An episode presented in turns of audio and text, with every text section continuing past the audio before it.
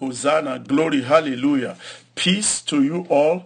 Joy everlasting in Jesus' name. Welcome to the 6th of November 2020. It is the voice of joy, the morning brought to you by Pastor Debakonde of the Redeemed Christian Church of God. Luke 18, verse 1 to 8. Jesus told us the story of a widow who persisted in prayers before an unrighteous judge, got what she wanted, and God advised us we should also persist in prayers and never give up. We pray today as we continued where we stopped yesterday because we were told that prayer serves as a fragrance before the throne of God.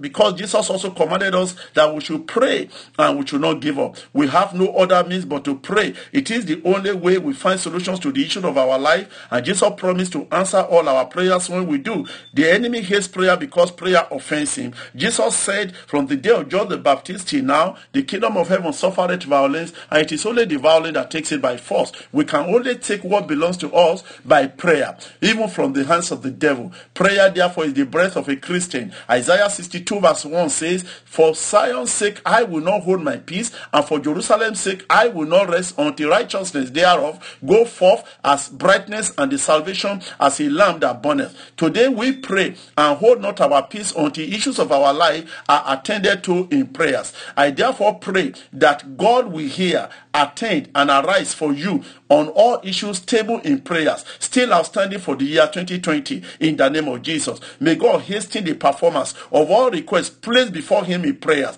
in Jesus' name that pertains to all your life. May God terminate all visible and invisible enemies, physical material, and working against your destiny and progress in Jesus' name. According to Joel chapter 225, may God restore unto you the years the locust, the cankerworm, the palmer worm, the caterpillar have eaten in Jesus' name according to the word of God. May God give you the former rain, the rain, and the latter rain in Jesus' name. May every promise and purpose of God for you attached to year 2020 never elude you in Jesus' name. According to his word, the anointing destroy yokes. May all the yokes upon your life be destroyed and all your burden be lifted in Jesus' name. Jesus stepped into Peter's boat uninvited, enter Zacchaeus' house uninvited, Abraham's house uninvited. I pray the Trinity will pay you a visit even before the end of this month in the name of Jesus. Jesus turned water to wine. May God give you new wine. In this, in your relationship, in every place of your work, marriage, over your children, in the name of Jesus.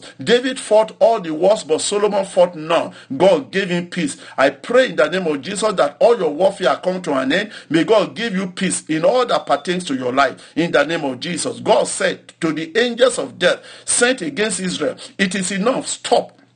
May God bring an end to all pains, sorrow, cause of weeping, depression, sleepless night, and all warfares in your life in Jesus' name. May God say to them, it is enough. Stop in Jesus' name. May God set you free from every form of prison, even as he did for Peter, Paul, and Silas in Jesus' name. May God fight for you as he fought for Meshach, Shadrach, and Abednego. May God shut the mouth of all lions quench all the enemy's fire, close all the grace, and turn the table against the enemies as he did for Mordecai in the name of Jesus. May the Prince of Peace give you peace, still all your storms, and may the Almighty prove his mightiness on your behalf in the name of Jesus. As you journey daily towards the end of the year, you will arise safely, strongly, and joyfully. You will suffer no loss. The Lord will be with you daily in the name of Jesus. Go today in peace and return in peace. Jesus is Lord. Debakonde is my name. See you tomorrow by the special grace of God. In Jesus' name we have so decreed.